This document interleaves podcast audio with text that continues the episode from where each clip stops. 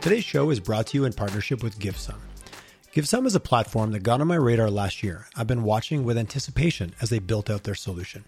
What they have built is brilliant. It's an online platform that allows companies who are already giving to seamlessly engage their employees in the experience by allowing them to choose the causes that matter most to them and choosing where the funds are donated. As my listeners know, I believe that corporate giving needs to be a table stakes when it comes to how we as leaders run our companies. And I also know that sometimes those donations and acts of support don't always connect to the people on our teams. GiveSum solves that problem by creating a bridge where you as a leader can now allow your team to select the causes and charities that matter most to them and then through the platform itself receive direct feedback on the impact of those funds. Gone is the need for the once a year town hall or company wide email to share the, what causes the org supported last year. GiveSum allows your team to pick the charities and get direct feedback on the impact the dollars had. One of the best parts, GiveSum does not take a percentage of the donation. 100% of the dollars donated go directly to the charity and to the people who need it the most. GiveSum works with your company, and for a set fee, they administer the entire process. If you're already giving, which statistically speaking, you most likely are, visit givesum.com and find out how you can get your entire company involved in making a difference for the people who need it most. Hello and a warm collisions YYC. Welcome to my guest today, Mr. Clark Lai. How are you doing, Clark? I'm good, Tyler. How are you today? I am awesome, man. Thanks for coming on the show again. Calgary conspires. One, two degrees of separation. We we we meet. Maybe we share partially an, a name in our businesses. I don't know if that's how we met, but you are the chief executive officer over at Motiv. And let's jump in the elevator. Let's not mess around. Let's go for a quick little elevator ride. What's Motiv? What's Motiv all about? Give us a little bit of your your your background, who you guys are, and uh, kind of what you do in the world. Yeah, absolutely. So, yeah, like you said, my name is Clark. I'm the CEO at Motiv Innovation Group. Um, so, at Motiv, we operate a portfolio of actually different business lines, um, primarily focused around digital innovation, growth, and product development ser- services. Um, essentially, what we do is we work with clients to help them identify new innovation opportunities within their organization um, and then help create new digital technology solutions to help leverage uh, those opportunities to create new value. Now, obviously, value is a very abstract concept. So the way we look at value is we break it down into three different types of value. So there's operational value. So are there, you know, automation or or data types of initiatives where we can help improve operational efficiency? Uh, then there's customer value, right? Can we improve the customer experience, uh, find opportunities in your existing product line, or create new products uh, to uh, increase the customer experience, customer journey, uh, and as well as maybe the, the lifetime value of your customers. Uh, and then finally, the third type of value that we look at is ecosystem value. So, you know, uh, you know, businesses don't operate alone in, in, in, in our world, right? It's, you know, when we look at ecosystem value, it's a bit more kind of abstract, but it's really about how do we deepen your existing relationships? How do we expand your existing relationships as an organization? Um, and then capture the value that is created through those relationships within uh, those network effects, which can be really, really powerful in, in today's world. Uh, Clark, I feel that's not the first time you've been in this elevator. That was very that was very well presented, sir. well done. Oh, I have a million questions now. Um, I love innovation, but I love how you how you really pinned on the well value. What an what an abstract concept. So curious. Yeah. I'm assuming you work with. We'll talk about ideal customer startups, uh, scale ups, and growth, and, and existing companies, probably a lot of legacy. How does that value equation move around? And I'm assuming you work all the way up and down the chain from we've got a hell of an idea and we want to go forward, and it's probably very innovative and very technology focused.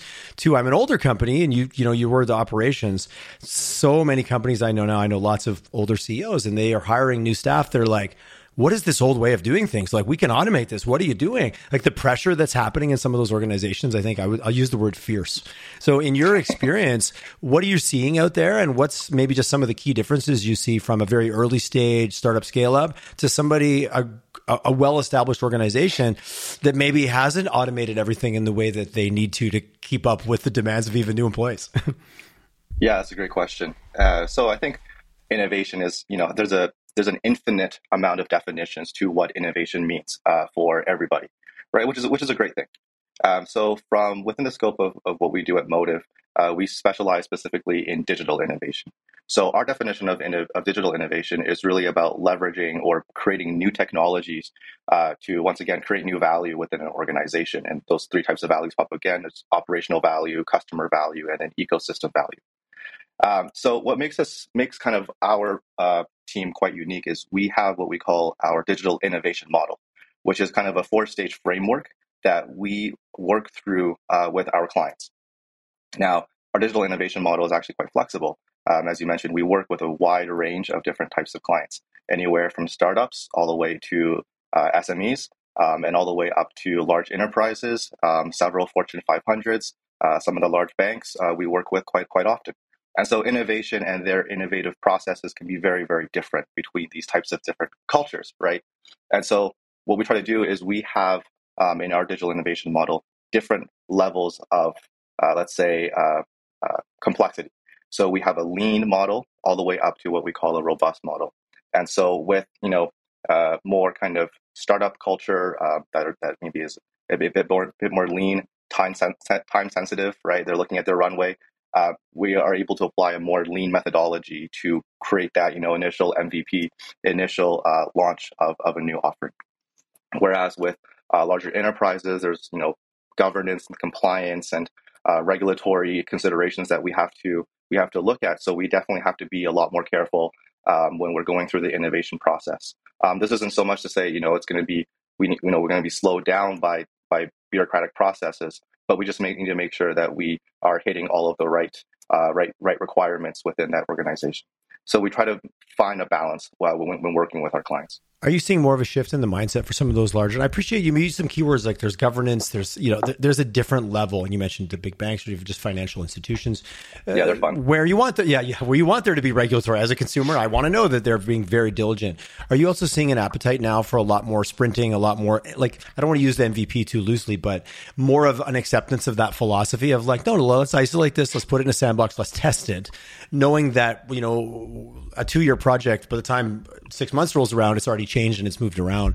I've been talking to some other organizations and they're like, there's trying to take and borrow some of that startup or fail forward and fail fast and all the buzzy terms and bringing that into large enterprise.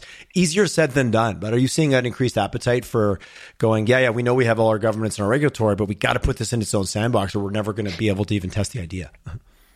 Yeah, definitely. So we've been around for almost 10 years now. And so okay, right we've on. definitely been able to see or observe a a shift towards working more lean, towards more agile methodologies, you know, kind of like sprint based uh, and, and scrums, uh, even in the large enterprises. Um, with that being said, uh, you know, the definition of, a, of what an MVP is in a startup versus what an MVP yeah, is in, in, a larger enterprise can also differ quite a bit. Um, you know, and it's it's really it, it is really about rel- relativeness.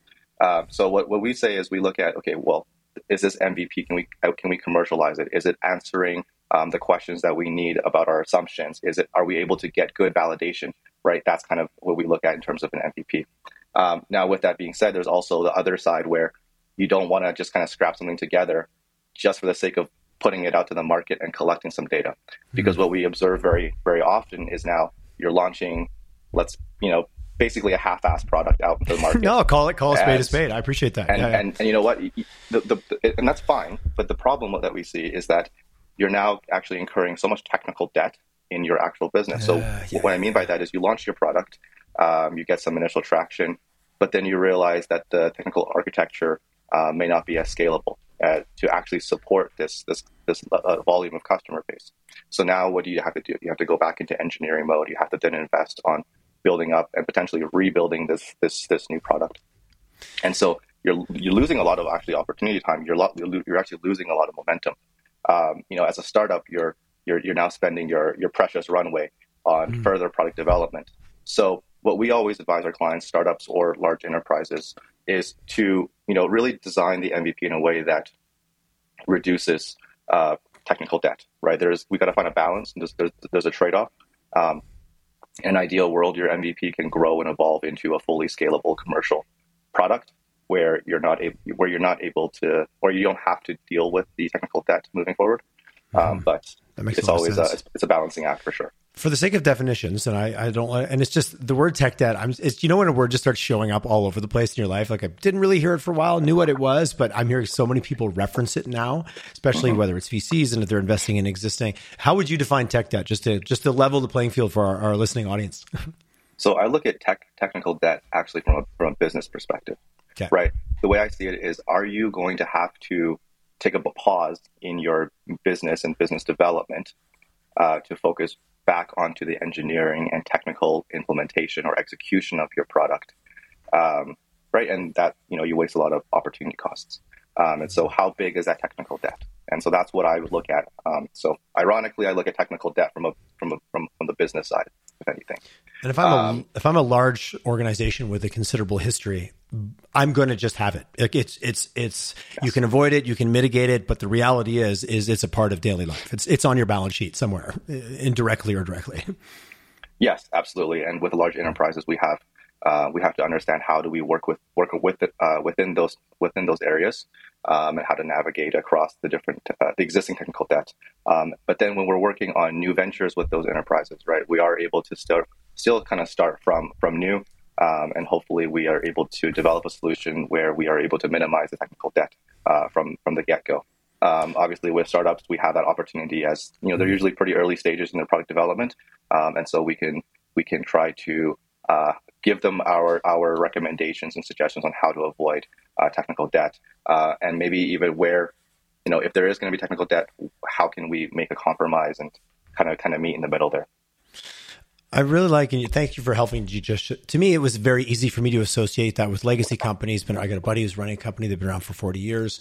They've spun it up and they've brought everything uh, you know off prem onto the cloud and he's constantly talking about their tech debt. But this was a very like a legacy company that now they're taking into the 21st century or however you want to say it it was very easy for me to always just by default associate that with older, larger, established legacy, maybe not even larger companies that have been around for a while. But I really appreciate what you said about the MVP of like, if we don't build the right foundation and we got to go with jackhammers and break that out and start over because we just learned something new, maybe not the right, it's still a tech debt. And it could only, that tech debt could be six months old, but it could be holding you back when your runway is only another six months for, to but oversimplify it.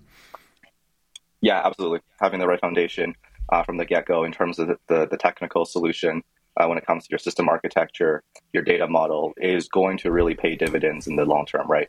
Uh, we really focus on minimizing technical debt, ensuring that your product is able to commercialize, get to commercialization, get to scale without having to go through iterations and iterations, right? We see all the time startups and as well as large, large, large enterprises. Um, you know, they, they, they build version one and then somehow they, for, for whatever reason, they go, they go silent for a little bit in the market they come out with a new version it's basically a complete rebuild right? Well what they're doing is they're they're, they're cutting their own momentum off um, and that mm-hmm. has business effects. So you're in the room and you're pitching your case for this what kind of friction exists at that moment where we're like, no, no, no, don't worry about that. Just let's figure out if the idea works. We'll go back and fix it later. I'm assuming that in your role or this, your team's role, there's an education that like that feels like you're pushing back sometimes on maybe an idea that that organization it, that's not their priority in that moment. Is that is that a reality? yes, um, we do a lot of okay. education yeah, yeah. Uh, in our field, um, but we honestly we really enjoy it. We love sharing um, our insights and our perspectives on on digital innovation, on solution architecture strategies, on emerging technologies. Right, we're seeing a lot of this, this really really fun, interesting stuff nowadays come out. With GPT four just coming out a couple days ago, right? Totally, I was reading about uh, that so this morning. Yeah, yeah, totally. We're already exploring that. We're already building prototypes for for some of our clients and exploring the power of of, of these new technologies. Uh, blockchain augmented reality, mixed reality, these new technologies are all things that we play with. So we love educating our clients. We love uh, learning from them as well because they're the subject matter experts within their industries. And then, you know, what we look at is how do we combine their their domain expertise with our digital innovation process to really, you know, create something new, create new ventures. So it's just really that merge, and so it's a really collaborative process. Um, you know, the way we work, our first stage is, is called discover right? We work together to discover, you know, potential opportunities or challenges within their organization that where digital innovation might might be a good fit um, to apply uh, to to build a new solution. How much of your process, or maybe you have a stage for this or called this, let's talk about the human side of change. And I don't want to leave the technology window too far, but I was I've had two guests on the last couple days talking about uh, AI and ML and human centric design and just the reality of you know, the one gentleman was very honest. He goes, you know, when you're in your career and you build the solution that you know is going to solve the problem, but no one will use it because you didn't really take them into consideration. he goes, that's a moment as a, and he was a data scientist and, uh, and he kind of just being very honest about his journey as he's gotten older and realized how much is that a make or break factor for you and, where, and with what you see in organizations where the tech can be awesome, but the people, quote unquote, are just not ready. They're not there. They weren't brought along. They don't see their own fingerprints. They throw up the roadblocks. uh, it's huge. It's probably the biggest factor by, by far. You know, a, a, line of code will always execute in the same way that, that you wrote it, right, over and over again. So it's very predictable, right? The, the, the technology, the product, frankly speaking, is the easy part. Um, you know, dealing it, yeah. with change, uh, change management, um, is, is a huge part of uh, what we do on an everyday basis with our clients. We really have to help them understand and communicate the level of urgency and as well as what the opportunity looks like. Um, at the same time, we have to discuss, you know, there are risks. Innovation is, is inherently risky, and we need to be upfront and transparent about what are the possible risks associated with this with this initiative. Um, so working with you know working with with humans um, as we all are um, is, is always is always the biggest challenge in our um, glorious in our glorious messiness. What for the companies that for the organizations you work with that you partner with that do well on the change management side versus the ones that maybe struggle. And uh, I'm putting them into two categories just to oversimplify. Is there some key indicators or some roadmaps or some things that you see? And again, I've been in the agency game for a while. Sometimes when I start working with a client, I start meeting their whole team. I'm like, oh, okay, I see how this is. I see how this is going to go. That's why I've, I've been down why. this road before, man. exactly. Uh, so yeah, that's why this isn't, or why I'm being brought in to solve someone else's problem. Maybe it wasn't the other agency's fault. Maybe it was. Eh. What are some of the things you see? Like, what are some of the indicators? I guess the the red flag. Let's call them red flags. The red flags that maybe come up, but also the green flags. When you see an organization, you're like, oh, okay, this is going to go well because they they're doing X or Y or Z. What are some of the indicators that you've kind of picked up just in your ten years of experience doing it? Yeah, absolutely. So kind of I'm going to go back to what you were saying. You know, the, the two groups. So we're obviously very, very generalizing. Uh, yeah, 100. percent Yes. Right. We so, apologize to anyone who wants to put themselves in either in either group, but for the sake of good content, we got to make it clear. yeah, absolutely. So with with you know these these two groups, we we actually have kind of uh, internal. We we call them the the proactive group, right? Okay. Uh, uh so these will be the ones that are you know looking proactively for for opportunities to improve. You know, they have a really great innovation culture. Um, they encourage risk taking. They encourage trying new things and challenging the status quo. Um, so that's that's one group. The other group that we call is more of a reactive group. So you know, oh, you're very, you're very re- kind with your with your titles, Clark. I appreciate I appreciate I appreciate that. The reactive group and the proactive group. Okay, I love it. That's good. I got these written down here for future reference. exactly. Yeah. So the reactive group. No, no, and and so they they're you know they're reacting to to pressures internally or or or externally, right? So this could be um, uh, competitor pressure. Could, this could be uh, market pressure, changes in customer uh, uh behaviors or or needs. Uh, this could be internal. There could be operational changes, new technologies um, that are being implemented. So um, they're they're but they're more in a in a reactionary state. Um, now we we work with both groups actually, but we do work with them quite quite differently, right? So on the on the on the proactive group, we are able to maybe start you know jumping to the deep end right away uh, we're able to look at some more um, ambitious initiatives that we can start to prototype, you know, right right in the get go. Whereas on the reactionary side, we understand their pressures. We understand, um, you know, it, it, we have to kind of ease into some of these initiatives a lot more, um, a lot more slowly. Uh, we look for the quick wins, you know, build confidence, um, in in the process, build confidence within the team and and their capabilities, uh, do more upfront training, onboarding, and these types of things. Uh, so, so for them to get really familiarized with these processes and these these new tools. So you know both both types of organizations they can be successful yeah. Um, it, it, just takes a slightly different approach for sure. I really appreciate your honesty on that. And very, very, very kindly dis- uh, described as well. You laid that out for you. And is it? Are you, do you see any patterns with big, small, startup, scale up versus uh, you know enterprise that are you know maybe sometimes playing catch up, which can create a reactivity, but you can still have a proactive culture while being rea- like. There's a bit of a. I like those two terms, right? yeah, absolutely. It's interesting, right? I mean, at the, end, at the end of the day, even when we are working with larger organizations. We're not working with all 50,000 employees in a room. You're right? still so, working with a small group of humans. Yeah, absolutely. Exactly. Yeah, it yeah, just right. happens to be that, you know, they're, they're a very, very small team within a much larger entity. Whereas yeah. in a startup, the five people, those, that might be it. That's that everybody. The, That's that everybody. Is, that is everybody. Yeah. yeah. But, but, you know, we're, we're still working in these, in these small groups of, you know, let's say five to, to 10 individuals actively. Mm-hmm. Obviously we have a greater um, set of, of uh, usually uh, indirect stakeholders and so on. Um, so you know, once we're kind of in that kind of workspace or collabor- collaboration mode, um, the the work approach is, is actually quite similar. Yeah. I, I do love bringing it. It's the old, I think there's an old quote years ago from SAP. It's like glass towers don't buy software, people do. So just remember, it was like from their brand manager. Like just remember who you're marketing to, right? You're yeah. not selling to a big brand and a logo on the side of a building. You're selling to somebody who hopefully you make their life better in some way, right? the, uh, yeah. Or make them look good or cover their butt or whatever the case may be, depending on the, the politics of your organization. You've said, you've said the word a couple times, and it's an area that I'm constantly interested in. And I find, especially in Western Canada or maybe Canada in general, product development roadmap, product road mapping, really thinking from a product. And I've heard for a while people on the show, I'm like, who are you looking for staff wise? Man, if I could find a product manager with eight to 10 years experience, like that would make my life so much better. I can't find them anywhere. How much of that is just the underpinning of, of everything you, I'm imagining, I'm projecting a little bit. It's everything you do. And is, is that one of the areas that you're also looking and constantly looking to get better at? Cause you're always on some type of a product journey with your customers. yeah, absolutely. We build several dozen products, platforms, right software, yeah, applications experiences or some kind of uh, tools um, every single year. Um, so a lot, product, product road mapping, product uh, project planning, uh, product management is, is a huge uh, you know part of what we do. Um, mm However, with that being said, is we always kind of work backwards. We actually start from what is the business objective, what is the business goal, what is the business model, right? The way we look at product, mm, I don't know, it may be a little bit unintuitive, but we look at product as a delivery vehicle to serve your business model. I, right? I like that because um, ultimately you're solving so, someone's, you're solutioning someone's problem. This is the vehicle you are able to do that. Yeah, exactly, no, I do like that. Right. I like that. A, a digital product. Yeah. Exactly. A digital product, a digital, a digital platform. It's just a, it's just a medium to be able to implement some business model to to solve a problem that your customers have to deliver value and to and to capture some of that that value as a as a business coming back to you right so what we always do is we you know, we start from what is the business objective? What, what is the business model then? Um, how do we position this in the market? Who are our target customers? You know, uh, what is our unique value proposition?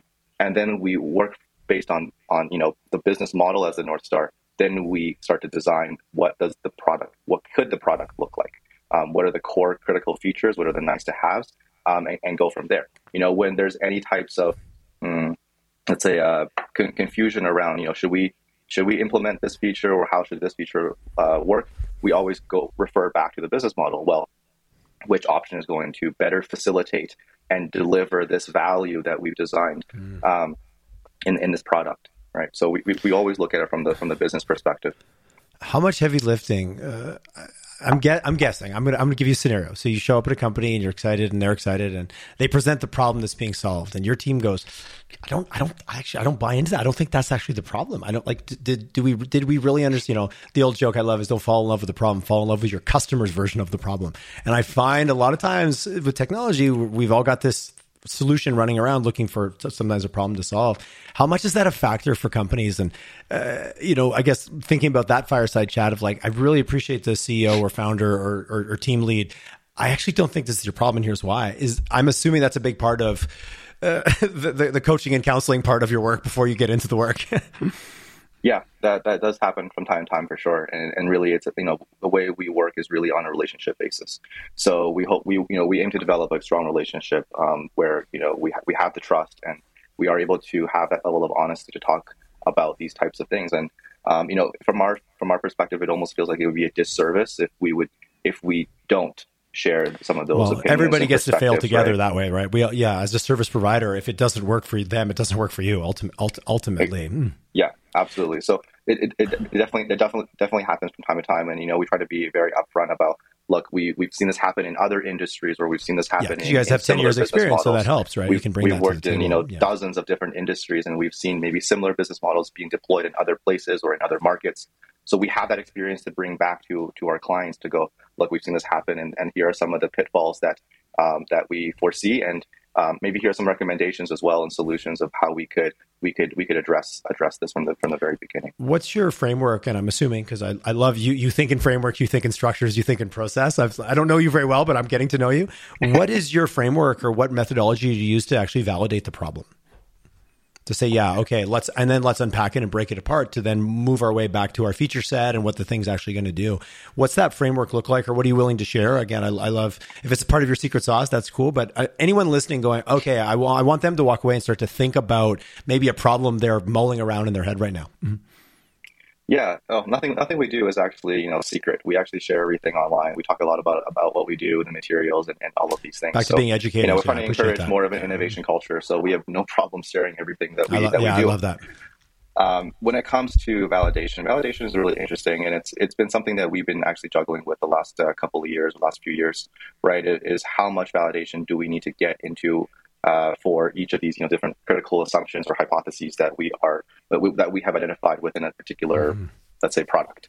Um, the way we look at it is we look at okay, what is the um, we, we, break it down into three different types of like levels of effort, I guess, low effort, medium effort, high effort, right? Okay. And um, by looking at each of these, uh, you know, assumptions that we're looking to validate, we if it's you know low effort, then we'll use a low effort method of validation. If it's a high high effort kind of hypotheses or you know really critical um, piece that we have to validate, then we might you know spend more time actually creating some kind of prototype um, uh, to, to, actually just okay, validate just that one okay. piece. Yeah. But sometimes it could just be a simple, you know, market research, some industry report, and it validates it, right? If it's, if it's relatively yeah. low effort. So it's just kind of making sure we put the proportionate amount of, of effort given the given its impact.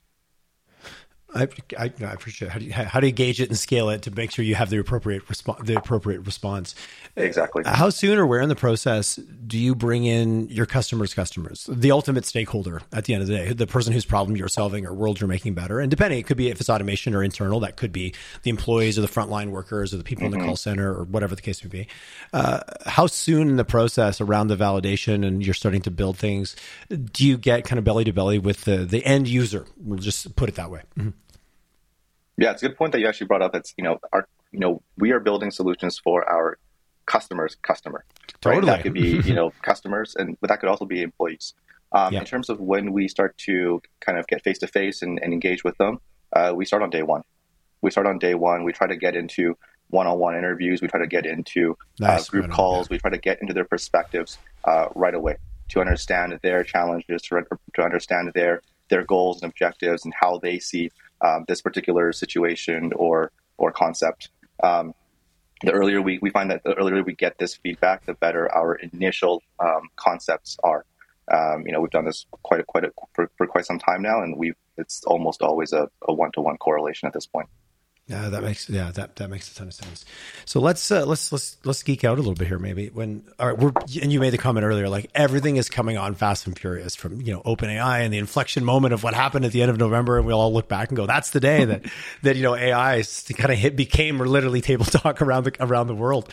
Uh, what are some of the and let's play the let's play the opposite here. What are some of the technologies that are just a little bit too hype for you? They're just they're so new, it's great and it's fun and it makes for a good article, but it's not really got a level of maturity that you want to. And I, I, like to think of technology as like, would you hire them onto your team? No, they're still kind of young. They've got a lot of potential, but that's not ready for the role I need them to play yet. But yeah, it makes for a good article or maybe some good sci-fi. What's on your radar that's cool, but maybe still not quite ready to uh, be hired full time? so I, I'm, I would say I would consider myself a technologist, right? I really okay. like okay. to explore new technologies. Um, however, with that being said, I think there are some things uh, right now that is being a little bit overhyped.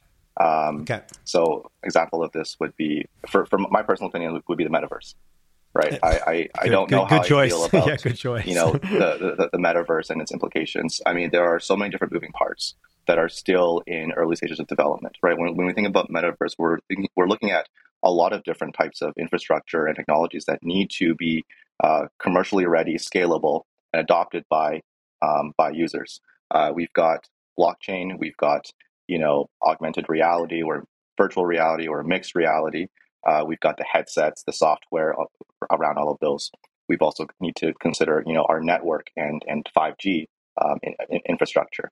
Um, on top of the technology itself, we also have to look at you know the the ethical side of things.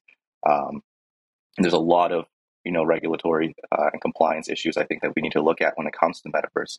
So I think there's so I think there's a lot of work left um, that we need to uh, continue to study and research and understand um, before something like the metaverse can be adopted. Uh, so we worked with um, a, a, large financial institution um, uh, in, in Europe actually five years ago. So this is quite a long time ago, uh, and we looked at the, the, the feasibility of of leveraging blockchain in terms of their supply chain tracking. Uh, we built prototypes. Uh, you know, back then it was still quite early stages. The the open source libraries, the the packages were not so well documented.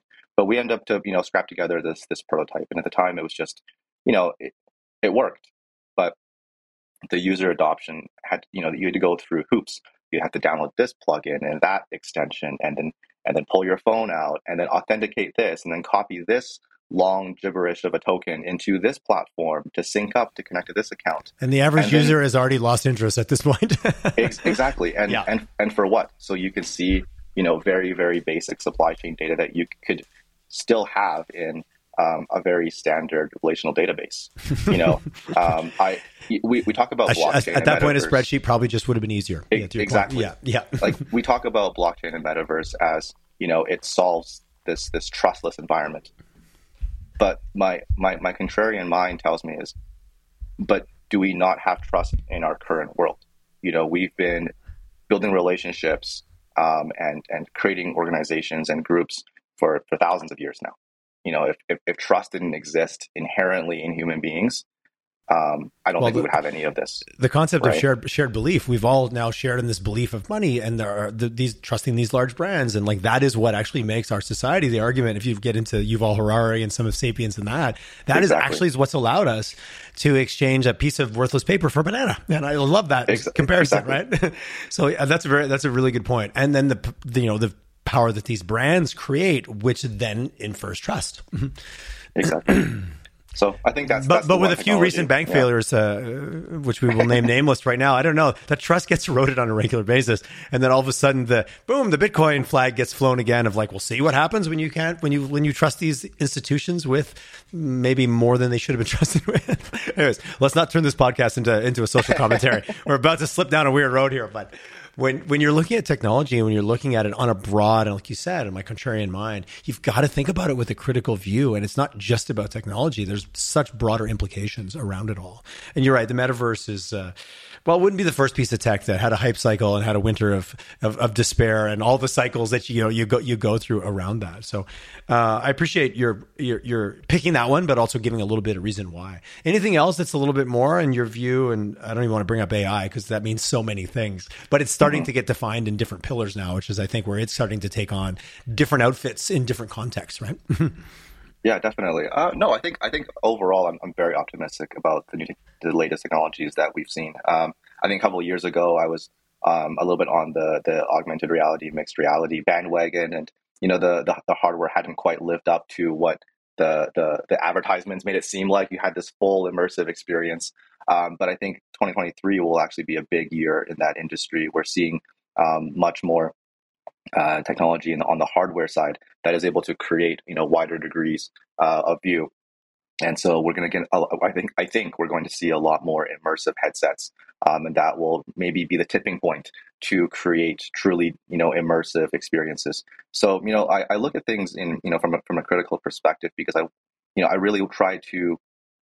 My goal is to try to improve things that we have and and, and understand, you know, with these with these uh, you know advancements, what can we do with with them right is is there a is there a commercial is there a business solution uh, where we can where where we can actually take advantage of these of these different technologies um, and solve a problem that we've had yeah.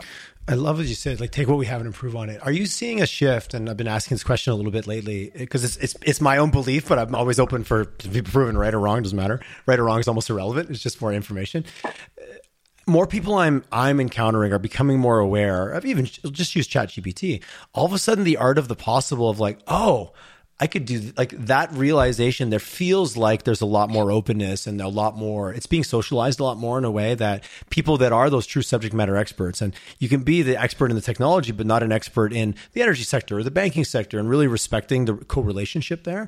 I'm feeling like, and I'm curious what your views is that art of the possible is starting to get a little bit more traction because seeing is believing and you know all that and you spend a, you spend a couple hours on on chat gpt and you walk away going oh shit. And then your brain goes where could i go with that? That feels mm-hmm. like we're kind of that feels like it's speeding up in my world. I don't know if you if you're running into the same kind of thing with calls you're getting even about new ideas and companies wanting to do stuff. Yeah definitely. With you know generative ai um, you know not just chat gpt or gpt 3 and 4 Um, but with other uh, existing new, uh, or new generative AI models nowadays, it definitely opens up um, our eyes for sure in terms of what is possible.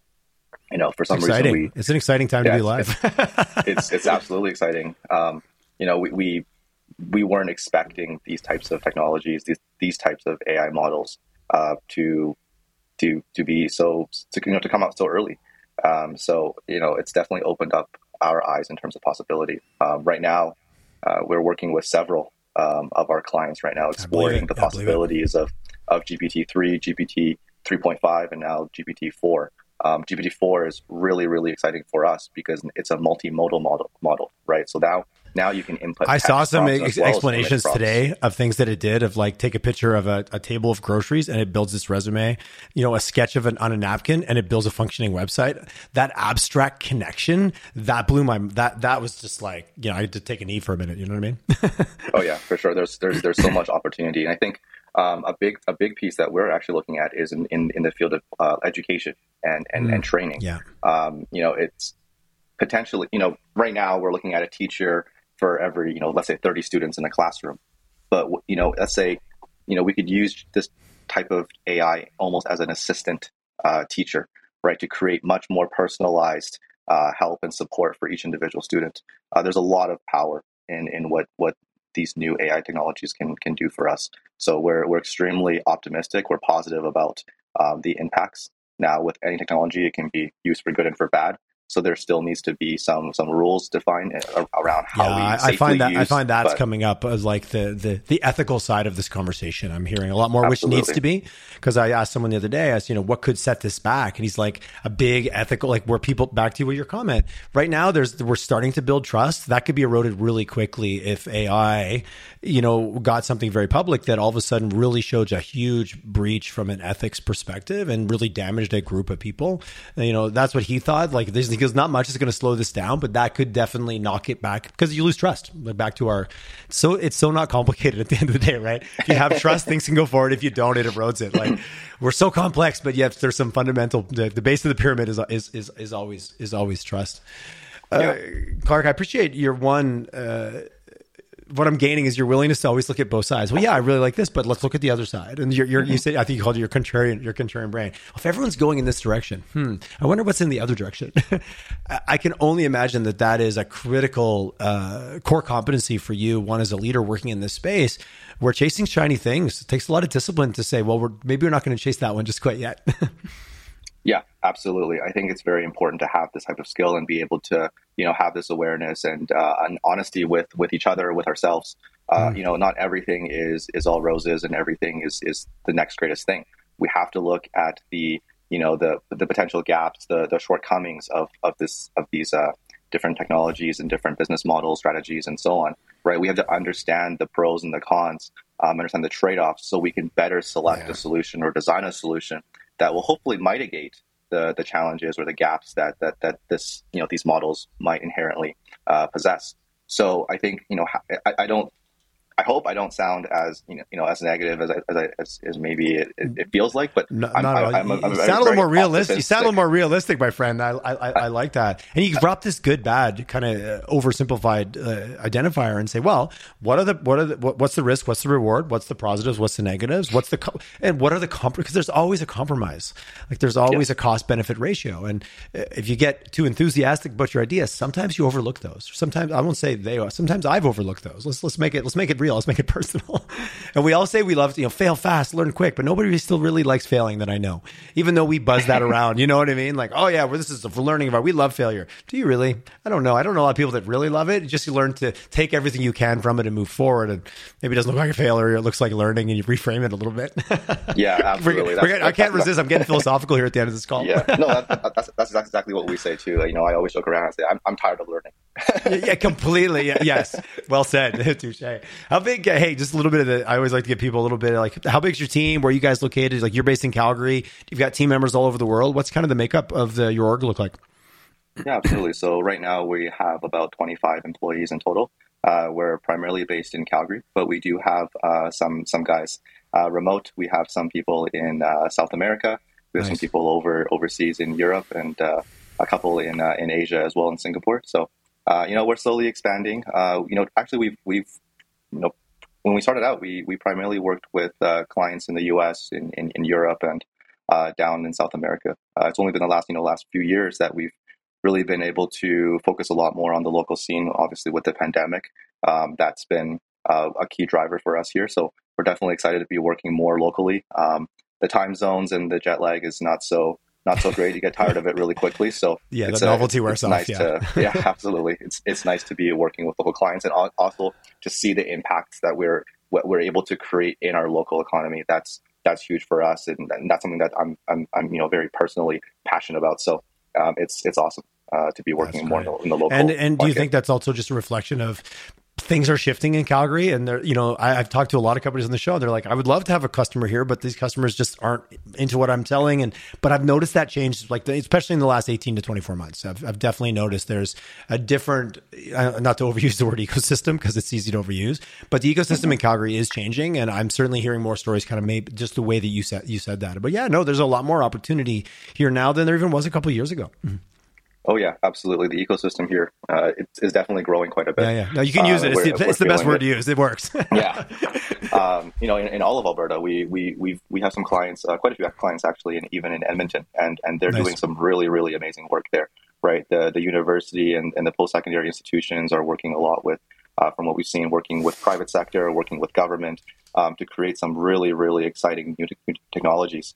Uh, you know, for example, we are working with a client here in Calgary, but they partnered with us with uh, uh, firms in in Edmonton on a artificial intelligence that is able to generate meal plans based on your fitness level, activity level, oh, and like nice. body metrics. Right? Um, it's and this is all coming out of of, of Calgary. Um, so and, and Edmonton. Uh, I've which, heard which nothing, but I've had I've had quite a few people on, but uh, you know, I, I, collisions is Calgary, Alberta, Western Canada, kind of in that order. I started off as all Calgary, but it's we're we're not in a, nobody's on an island here. I've heard nothing but good things about the tech scene and and the supportive nature of it and the inclusive nature of it in Edmonton. Like I've had a lot of people on the show, and yes. yeah, and there was a period of time where I would say it was maybe ahead of Calgary a little bit, and just because you know you gotta have a little rivalry mm. here. Hmm. But from anyone who's really in the scene and really bought in, we're all in it together. Like because we're competing globally, we're not Absolutely. competing with each other. Let's let's let's not make that mistake. it's yes, a much it's a much bigger sandbox, and the world's the world's a big place, and there's a lot of cool shit going on. So we, we can't we can't be bickering in the back in the back seat of the car on the road trip, right? We got to be focusing on the on the world too. Um, Clark, what's the best way if someone wants to? Yeah, I was on your website this morning. I see uh, there's a new website coming soon. Shoemakers' kids always have holes in their shoes. I get I get that. um, yeah. What's the best way for people to get a hold of you guys if they want to learn more? Just have a good chat with you. Mm. Yeah, absolutely. Uh, you know, we're pretty much on you know LinkedIn, we're on Instagram, we're on Facebook, uh, right? We have company profiles on all of those, um, all those platforms, so you can always get in touch with us there. Um, at the same time, you know, we do have a new website coming soon. Um, it's just motiv.digital uh, right now. So um, you can always check us yeah, out. And your there. contact information and your links to your uh, your LinkedIn and your IG are both on there for sure. And uh, no, I, mm-hmm. I, I, appreciate just living in the agency world. Always finding time to work on your own stuff it can be challenging. That's why I, I say that a bit because I've I've lived that for many many many oh, many, yeah. many years. And what about Absolutely. yourself? If someone wants to chat with you directly, I, this has been a great conversation. I would really encourage anybody to reach out and, and have a chat. I love I love the way you think about things. And uh, LinkedIn is that a preferred? That seems to be everybody's. Yeah. LinkedIn seems to be rising above the uh, uh, the waterline for maybe social media platforms right now. Mm-hmm. Yeah, for sure. They can definitely get in touch with me on LinkedIn. I'm quite active there. Um, Amazing. So. Clark, I really enjoyed this conversation. I appreciate your transparency. I love a good framework and I love the way you guys think, but I do appreciate your ability to go, well, yeah, but let's look at both sides of the of this coin to really be objective about the stuff we work on. And that is so critical because if not, chasing technology is maybe like going to Vegas thinking you have a system. You need to have a plan or you can really kind of suck time and energy uh, from from your life and from your business. So I appreciate the the, the balance point of view you brought to that. Really enjoyed it. Yeah, absolutely. Thank you for having me, Tyler. It was a pleasure. My pleasure.